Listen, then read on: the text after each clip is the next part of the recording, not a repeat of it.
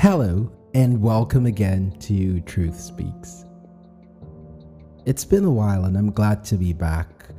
And I wish you a wonderful 2022, even though it's coming a few weeks late. I hope you are doing very well, and I pray that as we have entered into this new year, that God leads us into His truth in deeper ways and helps us with the grace to be able to apply the things that we are learning in Jesus' name.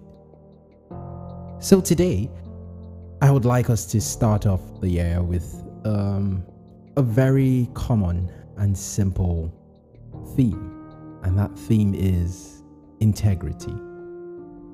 Integrity. When you hear the word integrity, what comes to your mind? Is it someone who is incorruptible? Someone who does the right things, thinks the right things, says the right things? In other words, someone who is perfect.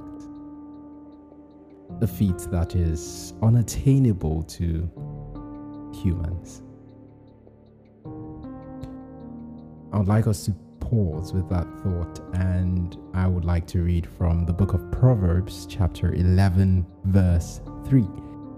And it says, The integrity of the upright guides them, but the unfaithful are destroyed for their duplicity. Integrity guides, unfaithfulness destroys. So let's try to unpack that a bit. The integrity of the righteous. Now, we often as Christians seek God's guidance for decisions we have to make, ranging from small, trivial things to big decisions life altering decision. And one thing that is a common thread, the average Christian, myself included, is we want guidance. We don't want to walk without knowing what we need to do. And I think that is a wonderful thing to want. But here we see something the writer of Proverbs, inspired by the Holy Spirit, says the integrity of the righteous guides them.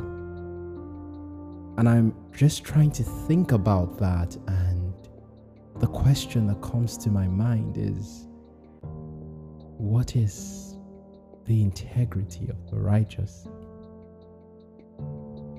I will try to provide my opinion on that, which I would not advise you take wholeheartedly, but do your research and think more and more about it. When I think about integrity, I think about a person, and now this is in the context of the Christian life. I think about a person who has God as his or her first port of call and reference point in his or her decision making, but first in his or her thinking. Actions originate from thoughts and thought patterns.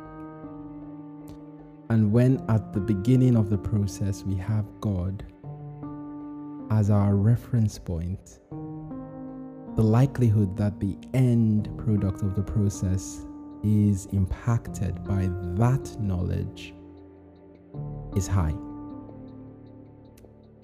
So, a person of integrity, as I would try to explain or argue, is a person who first starts off by saying, this is who I am in Christ. And based on who I am in Christ, this is the mindset I have toward this situation or regarding it. Based on this mindset, I make this decision. So, if we go from the starting point where a person is faced with a circumstance, a situation, a decision, if their reference point is God and His Word, and that is what they have as their highest priority, it becomes easier to do what God says.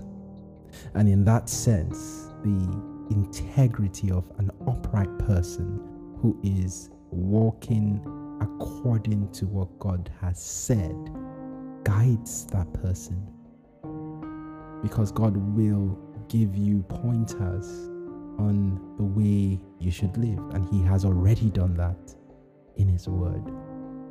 So, a person of integrity does not have an abstract frame of reference where they look into themselves as the frame of reference, how they feel, what they think, or what they believe, but they look into the Word of God, what God says, and then they choose to anchor their lives based on that.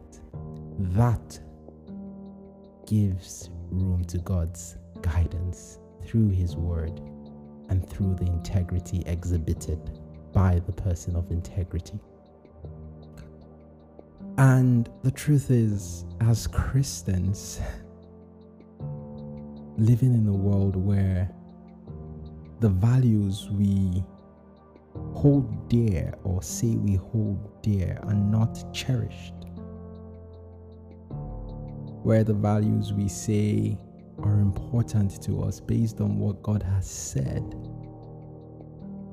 are in some cases even frowned upon. It is not very easy to reconcile that tension where we stand and we say, okay, we have a frame of reference that is God and His Word. And we will live our lives and pattern our lives based on that frame of reference. So, the action is born first from the mindset. The action is born first by us coming to a place where we say, Lord, I'm ready to give myself to you.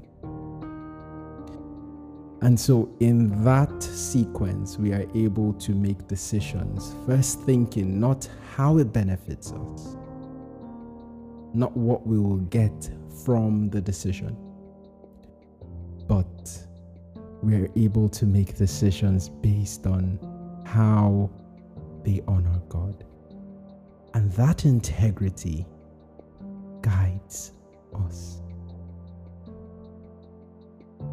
And it goes on to say, those who are unfaithful are destroyed by their duplicity. And again, I would argue that the frame of reference for faithfulness or unfaithfulness is again God and His Word. So, someone who is duplicitous is someone who I would say claims one thing in one sense and does not act in accordance to what he or she claims on a consistent basis. And the Bible says the unfaithful are destroyed for their duplicity. So, in the coming weeks, I pray that God will give us the wisdom, He will give us the grace to understand this topic of integrity because we've started a new year and most of us have resolutions, things we want to achieve, things we want to do, things we have set our hearts on. And I suggest that a very important ingredient that we need, especially when we think of honoring God with our lives, is integrity. So, thank you for listening. I don't intend to make this long. I pray that God gives us the grace to understand how we first anchor our lives and make up our mind and conform or let our mindsets first be transformed by His Word so that we walk in integrity and thereby be guided. Thank you very much for listening. I wish you a wonderful, wonderful week and God bless you. Shalom.